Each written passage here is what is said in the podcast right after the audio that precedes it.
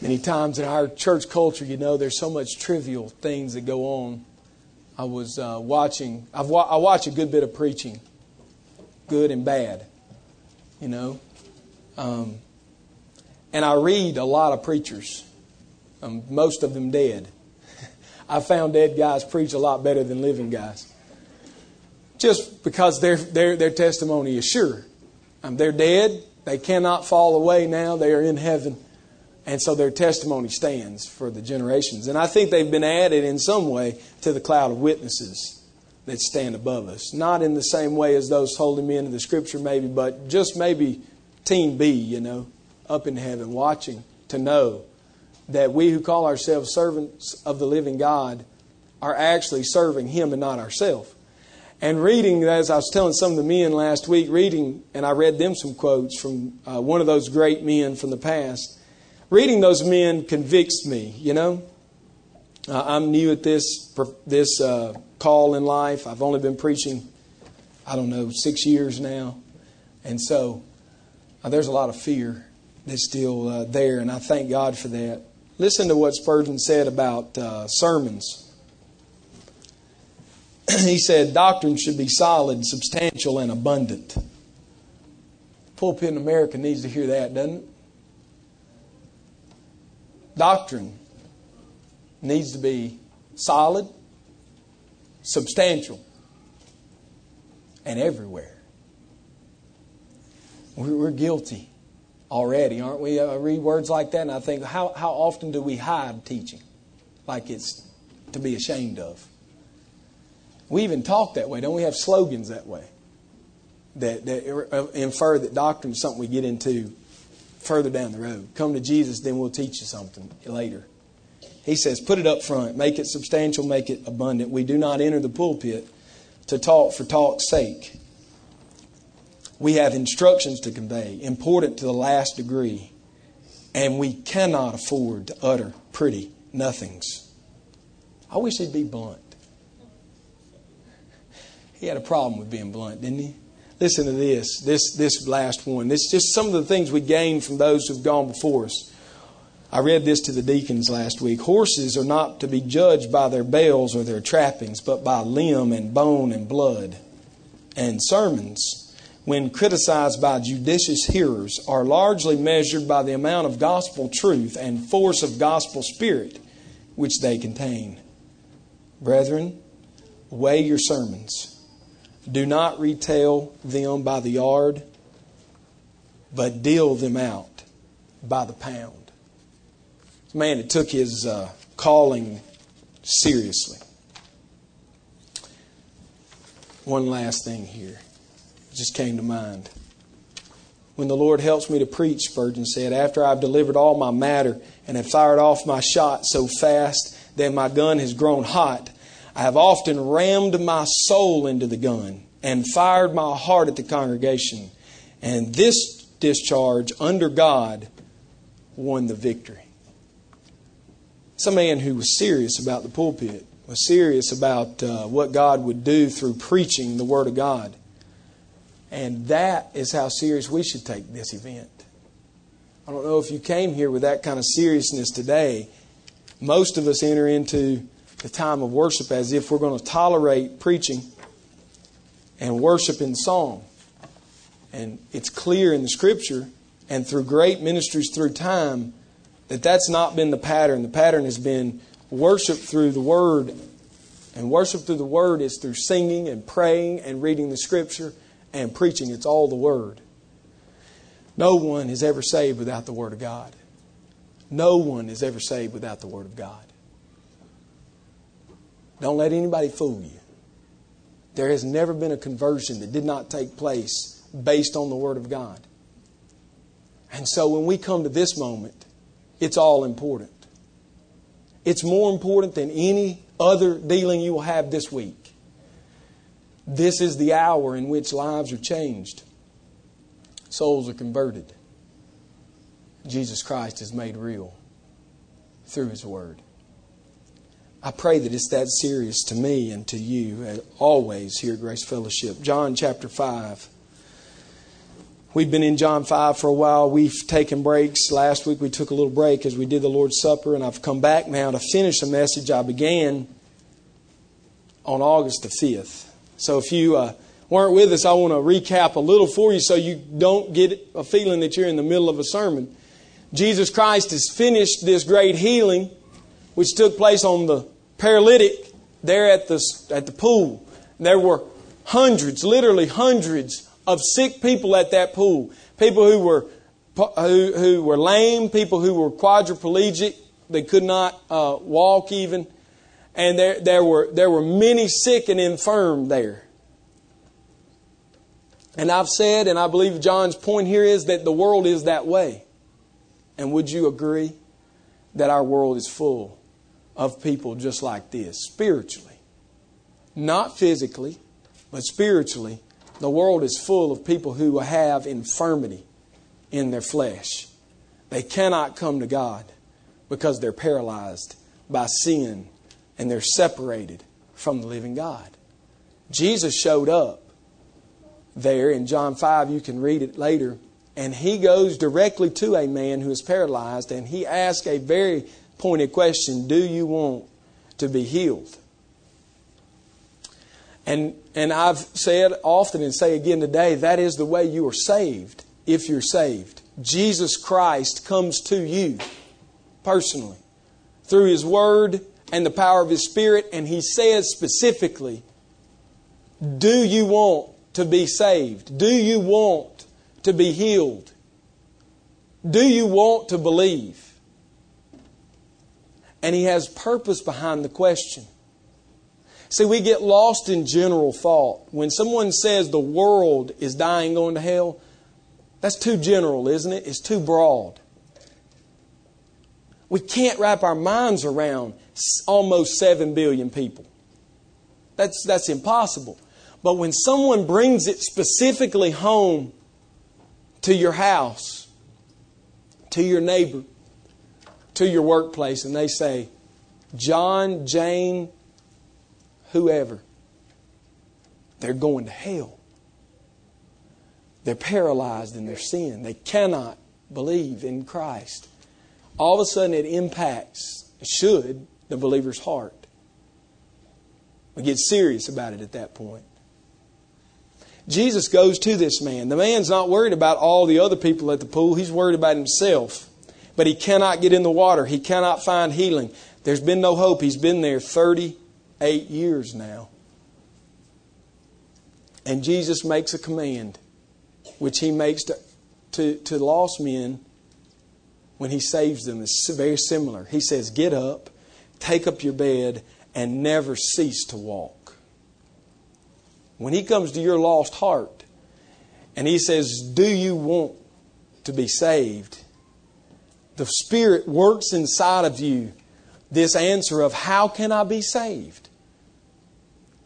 Who can save me? I'm helpless. I'm hopeless. That's what the man said. Nobody can help me. And Jesus says to that heart, Get up,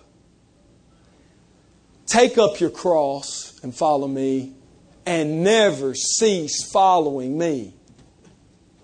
He empowers to do what no one else can do. He empowers that individual to do what no one else can cause them to do. That's the background for his teaching, which he goes directly into when he's confronted by the Pharisees. And we're at the end of that teaching. He's taught that he is the Lord of the Sabbath, that he has the right over all men because the Father has given him that right to bring honor to the Father. He's obedient to the Father. And he even talked about the judgment which is coming. The judgment which is here and the judgment which is coming. And then he comes to close this teaching. And he focuses on witnesses. And that's really what we're looking at today. There's one great witness and four confirming witnesses in this last section. If you look there in verse 30, it says, I can do nothing on my own, Jesus speaking. As I hear, I judge and my judgment is just because I seek not my own will, but the will of him who sent me, the Father. If I alone bear witness about myself, my testimony is not deemed not deemed true. there is another who bears witness about me, and I know that the testimony that he bears about me is true. Look down in verse 37, our passage, part of what was read today earlier. Actually, in the verse 36, for the works that the Father has given me to accomplish, the very works that I am doing, bear witness about me that the Father has sent me. And the Father who sent me has himself borne witness about me. That's the one great witness to the Messiahship of Jesus Christ. The Lordship of Jesus Christ is the Father. In truth, he needs no other, no other witness. This is the trump card. The Pharisees often want to argue and debate about whether it's right to do a miracle on this day or that, whether Jesus should or should not speak in first person about forgiving sin. They want to debate a lot of issues. Jesus, instead of getting into a debate, often, and, and I would almost say always, turns them to the Father. Because the Father is the witness to Christ, the one great witness. And indeed, he's witnessed, we're going to see today from beginning to end about the Lordship, the Messiahship, the sovereignty of Jesus Christ. Jesus needed a witness. And the only witness he needed was the Father, and he's had that witness since before the foundation of the world. So, what, what is he doing then? Why the other witnesses? Because he's merciful. He's merciful. It's the only answer we can give. He loves these people enough, even though they are lost in their sin, He loves them enough to prove beyond the shadow of a doubt that He is Lord knowing that they would not receive it, yet he still proved himself.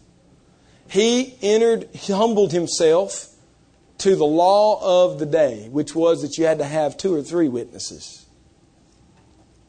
So he has the one witness, and that's all he needed. And he's had that from before the foundation of the world. And yet he says, For you, so that you might believe, I'll give you some other proof. Right after he talks about the Father, he goes into talking about John the Baptist. And we talked about John's witness to Christ. It was solid, it was continuous, it was, it was in many ways uh, the perfect witness to the, to the sovereignty and the lordship of Jesus Christ. John was a light, a lamp, set on fire by the glory of God to prove, to show that Jesus is the Christ. And today we look at the last three witnesses these supporting witnesses. Why did he give these witnesses? I mean, I mean, why? Because he desires us to believe. He has a desire that they believe, that they be saved. So we come to this third witness. The Father's a witness. John the Baptist is a witness. And then Jesus says in verse 36, My miracles are a witness to who I am. Miracles are a popular topic in our day, aren't they? They always have been. People are enamored by a miracle. There's probably a lot of reasons for that. One is that we are physically focused, not spiritually focused. I think that's the major reason we're so enamored, so engrossed, so so captivated by physical manifestations of God's power because we are physical beings who focus on our flesh more than we do our spirit. When's the last time you saw someone bursting at the seams to tell you about being delivered from spiritual sickness in their life? An addiction, a temper. When's the last time? Maybe it's happened for you. It rarely, if ever, happens for me. You know why? Because people could care less about those things, really. They don't see that as miraculous. But let somebody tell you that they went to a meeting where they were physically healed. If that's said at your workplace, you will draw a crowd. People will show up.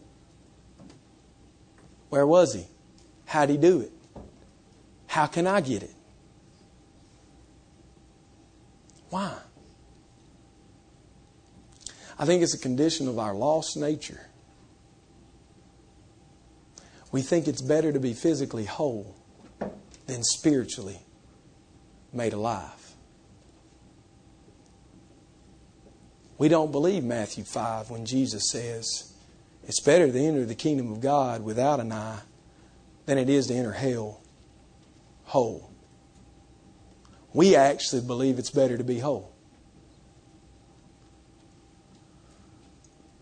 It's hard for us to believe it's better to cut our hand off if we're a thief than it is to fall under judgment because we're a thief. We actually believe it's better to have both hands. Given a choice, most of us in our flesh would choose physical well being, the perfect body image, the most strength, a quick mind, success physically in whatever our endeavors are. We would choose those things more than we would choose spiritual, eternal change in our soul, in our heart. So I don't think this this enamored approach we have to miracles is a healthy thing. You might have picked up on that. I think people who are physically focused love miracles. Jesus performed miracles. And in his wording, in John's especially, they're called signs. And then, have you ever noticed that? This is a sign that you might what? Believe. There's a sign.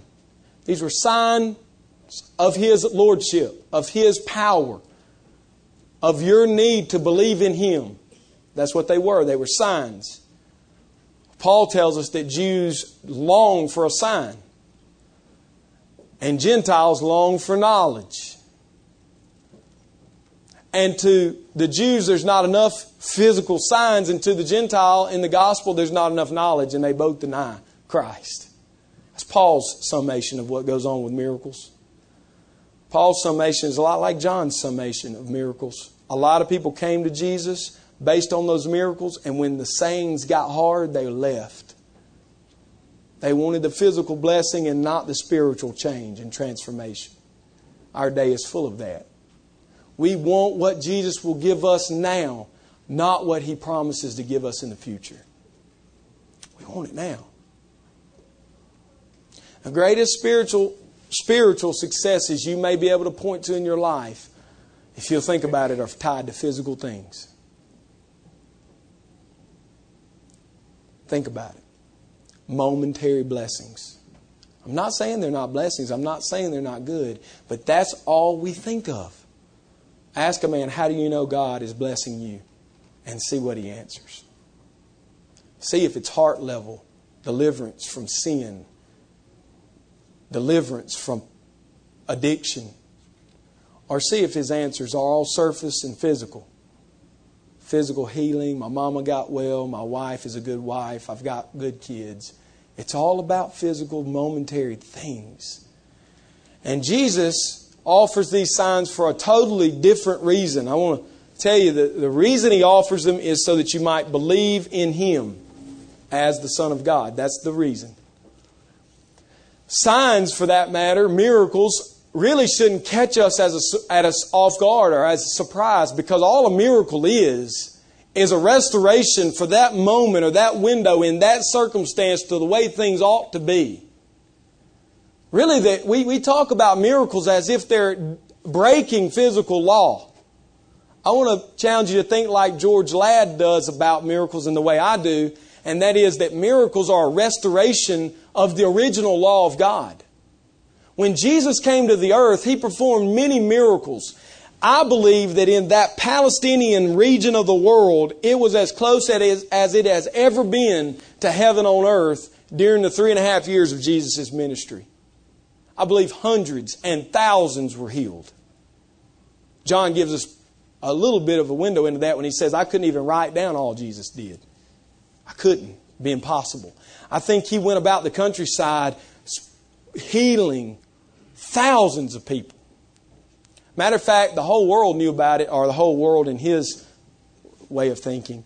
And it's told us in the scripture that the whole world recognized his miracle working power. In, in uh, John 3, verse 2, Nicodemus comes and says, We see these miracles that you do. See, the world, the Pharisees knew he was a great man, and they recognized his miracle working power.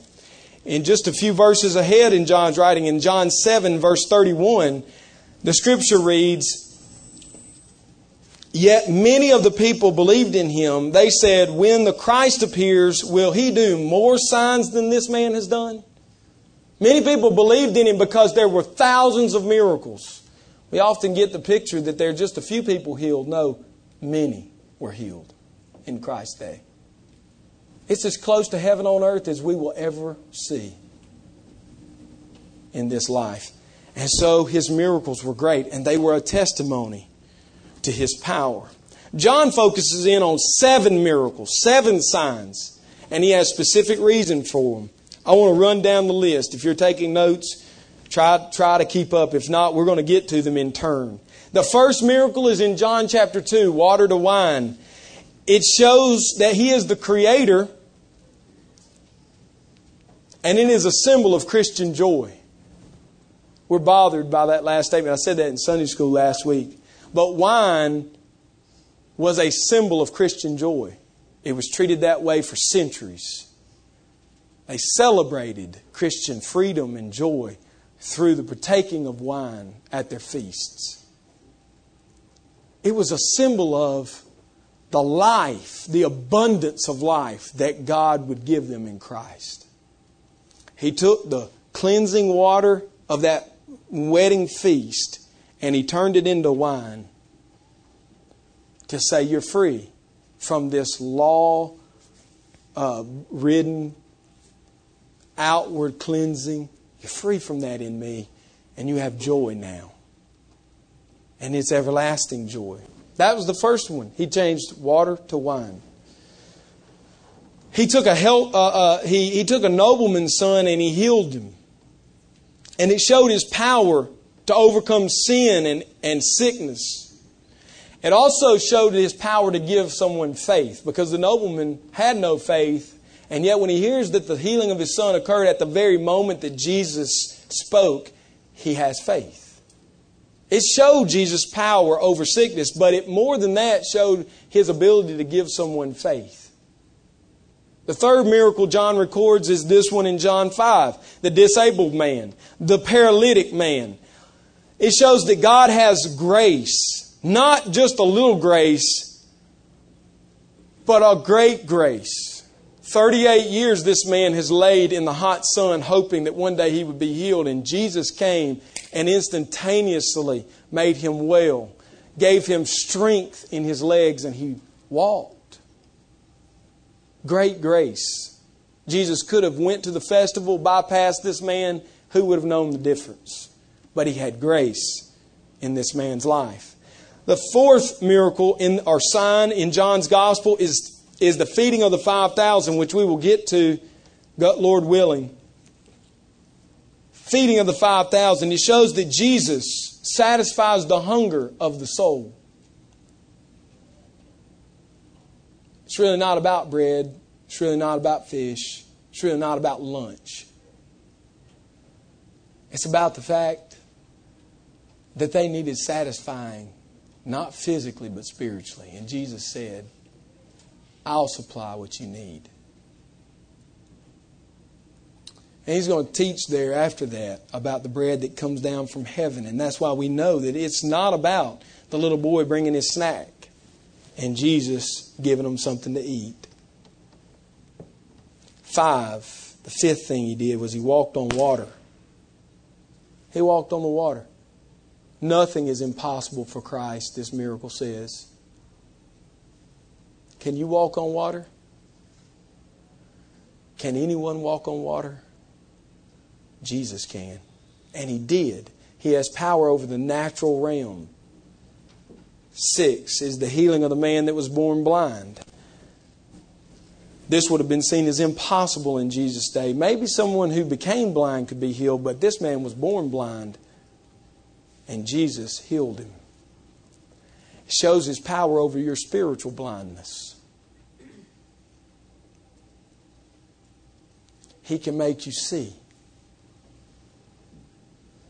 He can make you have eyes to see. Finally, the raising of Lazarus from the dead.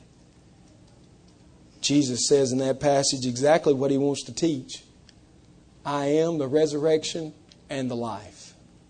He who believes in me shall never die. Though he die, yet shall he live. That's what he wanted to teach, that he has power over eternal life.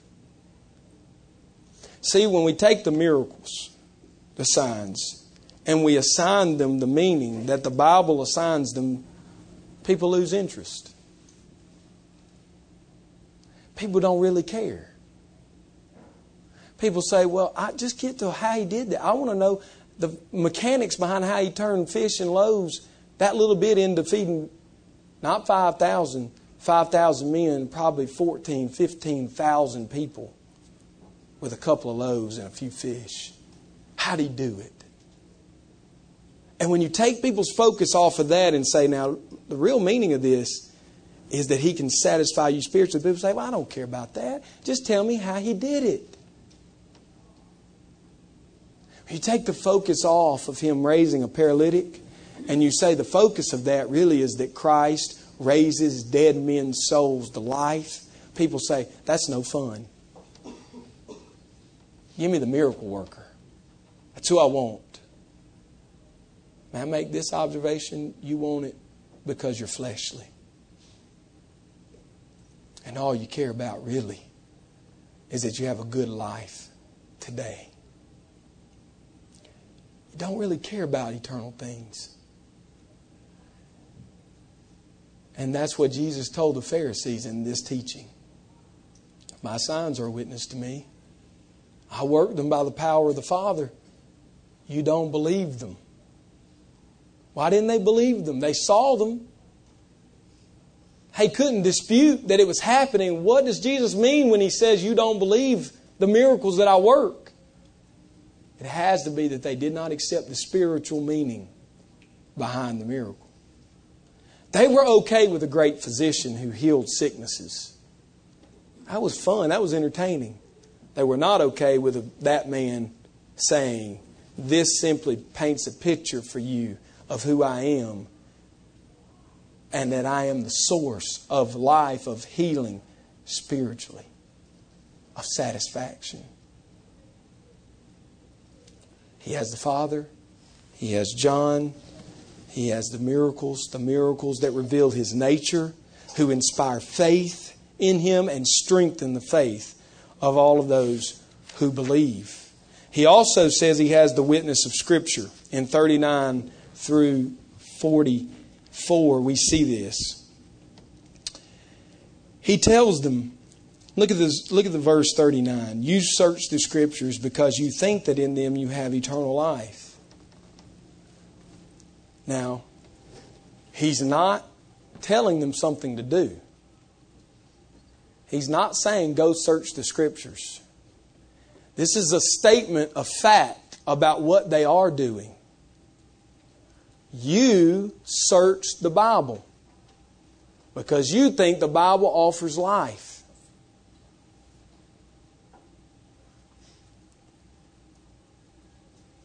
Jesus would say that to 90% of the people in this room. I'm convinced of it. Conservative, Bible believing Christianity suffers today because we trust the Bible and not the God of the Bible. We suffer because we can read a story in the Scripture and take Christ totally out of it and be satisfied to know the inner workings of the mechanics of the grammar, the facts, the knowledge that it brings. We can be satisfied there. And we don't really want Jesus. He says, You search the scriptures because you believe that in them you have life. Look what he says next. Not, don't stop searching. He doesn't say, don't look in the Bible. What does he say? The scriptures are about me. You know what my sin is? You know what I think about 90% of the people in here sin is? If we had our clothes off spiritually and we could see each other as we really are, we have a lot of knowledge, we have a lot of facts, we know the Bible, we know the grammar, we know all of that, and we don't know Jesus.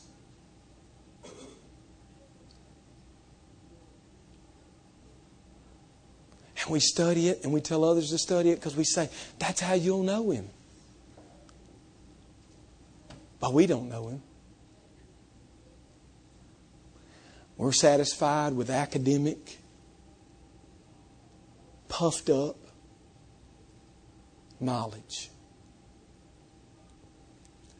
and not a relationship. We're guilty.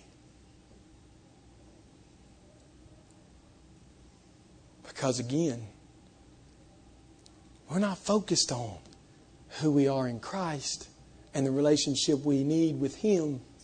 We're focused on looking good in front of our peers, with having the answers when the teacher asks the question, with being able to tell somebody else what the Bible says. We're Pharisees. We search the Scriptures because we think the Scriptures give us life. And Jesus would say, Those Scriptures are useless without me. They mean nothing, they have no meaning, they have no life except that you know me. What Scripture is he talking about? Genesis through Malachi. Wait, that's the Old Testament. That's not about Jesus. That's about the law. That's about the sacrifices. That's about Israel. That's not about Jesus. That's not about the church. Oh, yes, it is. Jesus in Luke 24 27, when he came across the men headed there, his disciples, who were so downtrodden after his death, and they had heard a little something about his resurrection. They were walking there, and they really were just ready to throw the towel in. And Jesus appeared to them, and they didn't even recognize him. They had studied the scriptures, and they didn't know who the Christ was. The reason I think they didn't recognize him was they weren't expecting him to raise up from the dead. Even when they heard that he had raised from the dead, they doubted it. They did not believe it because they hadn't believed the scriptures. Jesus, in that conversation, says to them that the scripture, all of it, is about the Christ. It's about me. And the Bible says in 24, verse 27, Luke writes for us, he starting with the law and the prophets, he told them everything concerning himself in all the scriptures. And then he sat down to eat bread with them, and when he broke the bread, and he must have had some way of doing this that was distinguished. When he did it, they immediately knew it was him and they remembered what happened in their heart when he taught the scriptures to them, and they said, This is him. This is our Lord. Nobody else does things this way. The Old Testament is about Christ. And yet I, I, I suffered for years from the fact that I approached the Old Testament as a storybook. Didn't you? In Sunday school, I was taught lessons about little Joseph and how I ought to be a man of integrity like Joseph. I was taught stories about David because I ought to be brave like David was brave when he faced the giant. And when you face your giant, just familiar with you? When you face your giant, you got to be like David. I heard the story about Elijah and the feeding of the birds to Elijah. And it was all about how great a man Elijah was. I like this one as a preacher. story about the little people that ran out and made fun of Elijah. And he sicked the bear on them. I like that. My grandmother quoted that to me just yesterday on the phone, I told Amy, she really believes that, you know, if you make fun of a preacher, this could happen to you. My flesh says, let them believe it. but we hear these stories and we have a earthly meaning for them. And yet, when we look in Genesis, there was a covenant made with Adam and Eve. And when they broke it, God showed them grace through the sacrifice of an animal, set up a system that pointed to his son. And in Genesis chapter 12, when he comes to Abraham, Abram at the time, and he says, I will bless you, and in you all the nations of the earth will be blessed. He was talking about his son. And when he came to Genesis 15 and he recounted that covenant again, that agreement again, he worded it very similarly. And then in 17, he repeats it again. And then in 22, Genesis 22, Abraham offers his son Isaac, and God, Yahweh, the Lord God, stopped him and provided a sacrifice. And Mo- Abraham left the hill that day, saying, in his heart and to his servants that God would provide for himself a sacrifice. He understood the gospel. And when we leave Genesis 22, we find Jacob with his brother Esau. And there's all this talk about a birthright and a bowl of soup. And we get so focused on that that we miss the fact that the reason that Esau should have loved the birthright was because in it the promise of the Messiah was held. And he should have wanted the Messiah more than he wanted to be filled from his hunger. But he didn't. He despised the Messiah. He actually said, Jesus, this Messiah, is worth less than a bowl of porridge for my belly. And that's why God judged him. And then Jacob we see the contrast, not because he's a great man, he was a liar. He was a deceitful, wicked, sinful man. And yet, in the book of Genesis, we're told when the Lord came down from heaven, he grabbed hold of him and would not let him go until he was blessed. He wouldn't. He refused it. He wrestled with God and he walked the rest of his life with a limp but he had the blessing. He loved the blessing more than he loved health. Do you love the blessing more than you love health? Jacob did. And then Jacob's sons, Joseph, is pointed out to us, not as a man who withstood an adulterous woman's overtures, but as a man who would enter Egypt, would become favored among Pharaoh's men, would save God's people from a, from a famine. And then 430 years later, or after that, uh, promised Abraham they'd be delivered out by the hand of God. Sound familiar to you? Because in Matthew, my Bible says that Jesus went into Egypt and was protected from the death troops of Herod and then was delivered out so that he might deliver his people. Joseph, really in the story about Joseph and an adulterer, Joseph is a story about Christ because he says in Genesis chapter 50, You meant it for evil, yet God meant it for good. We walk through the scriptures, and what Jesus is saying to these Pharisees is they're all about me. 2 Samuel chapter 7, David presumptuously says, I want to build a house for you. I dwell in this great temple and you're in a tent. I want you to have a house. And God says, No. You won't do it, but your son shall build me a house. And the throne will never leave your family forever and ever. And then we have the persecution and the exile and there's no one to sit on the throne for hundreds of years. Did God forget his people? No. Because the opening passage of Luke says that God placed his seed in the, in the form of a man in his mother, the virgin's womb, and he was born. Where? In Bethlehem, the city of David. He came from the lineage of David. And Peter tells us that it is that man who sits on the throne forever and ever, Jesus Christ. The scriptures are about Christ, not about your little folk heroes in Israel. They're about me. Pharisees, they're about me. Scriptures are a witness to Christ.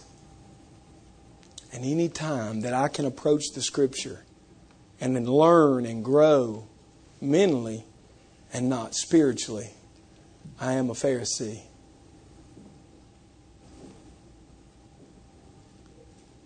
We love the Scriptures, but do we love Christ? And the final witness Moses. Do not think that I will accuse you to the Father. There's one who accuses you, Moses, on whom you have set your hope. For he wrote of me. If you believe Moses, you would believe me, for he wrote of me. But if you do not believe his writings, how will you believe my words? This is not an elevation of the writings of Moses over the words of Christ because Moses only wrote what Jesus told him through the Spirit to write. What is this then that we have for us? A witness of the greatest prophet to ever walk the earth, and the witness is the Messiah is coming.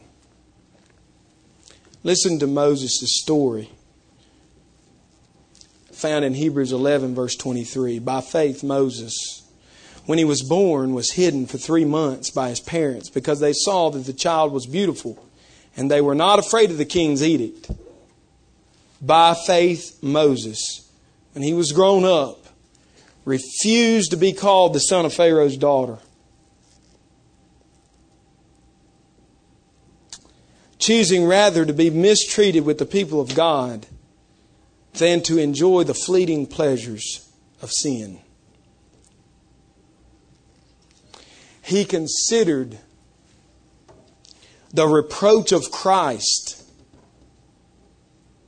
greater wealth than the treasure of Egypt, for he was looking to the reward.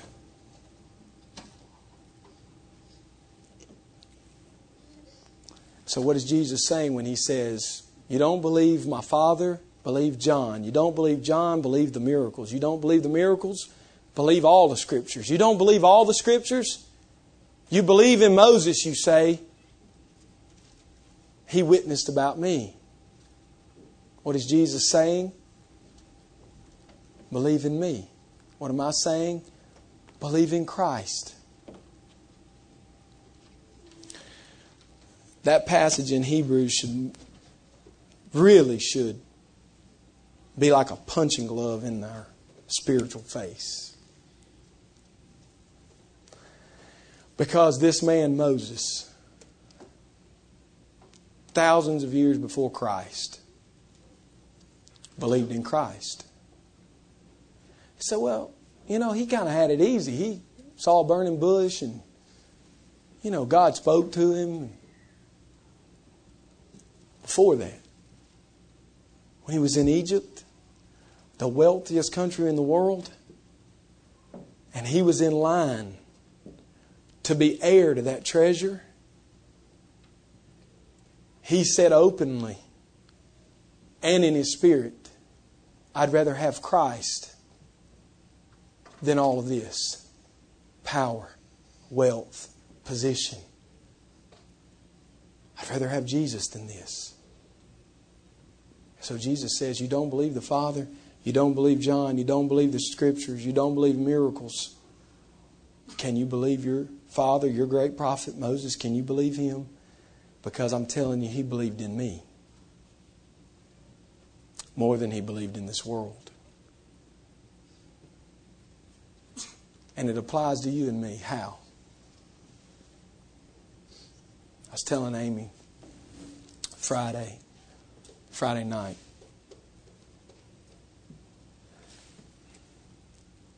My greatest fear for myself and for those who go to church at Grace Fellowship is that we are satisfied with the momentary pleasures of this world.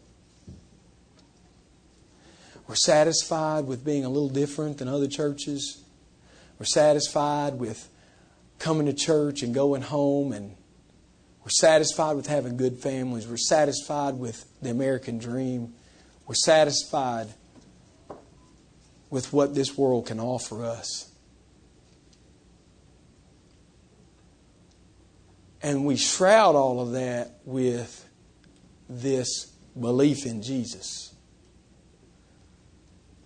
When in reality, if Jesus took for a moment my physical possessions, my soul would be in danger.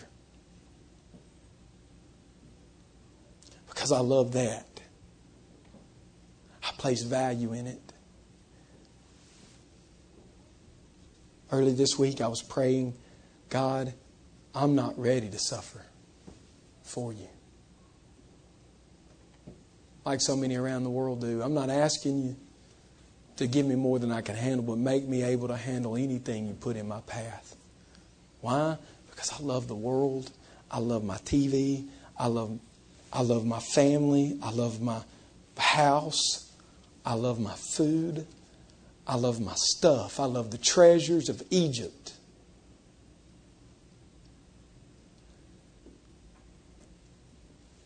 And I'm not loving Christ more than those things. How much do I have to give up? I can't answer the question for you. I can't answer it for me. Except in this way, the way Jesus did.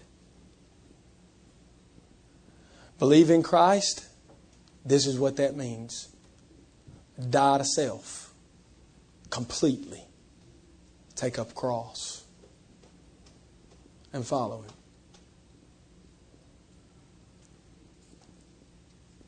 We wear crosses like jewelry, and they are the emblem of death. Moses picked up the cross in Egypt. His cross was to leave the treasures of Egypt to be despised with the people of God. It's no different for you and me. So, which will it be? Christ or this world? You can't have both. You can't have both. The indictment on the American church, Grace Fellowship included, is this there are no radicals. There are No radicals. I'm not radical. John Piper really is not radical. More radical than I am. He's not really radical. And he would tell you that. Forsake the world. Believe in Christ. Believe the Father. Believe the Scripture. Believe the miracles. Believe John. Believe Moses. Believe in Christ. And if you do, you'll leave this world. Let's pray. Father, it's sobering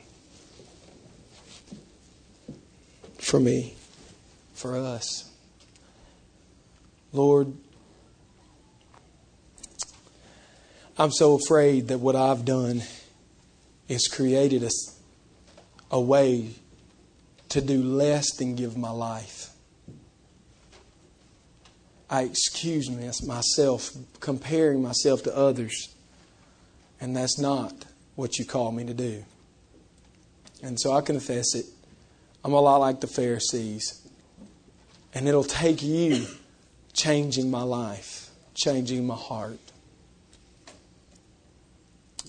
Lord, if Grace Fellowship has any hope of being radically different from just your typical organizational churches, you will have to change us. You will have to make us satisfied in you and not in this world. We're incapable of that. I'm more convinced of that now than ever. We are incapable, Lord, so you will have to do it through your grace, and I beg you to do it. Please, Lord, help us believe in you. Help us to believe in you and forsake this world. It's in your name I pray. Amen. Thank you for being with us.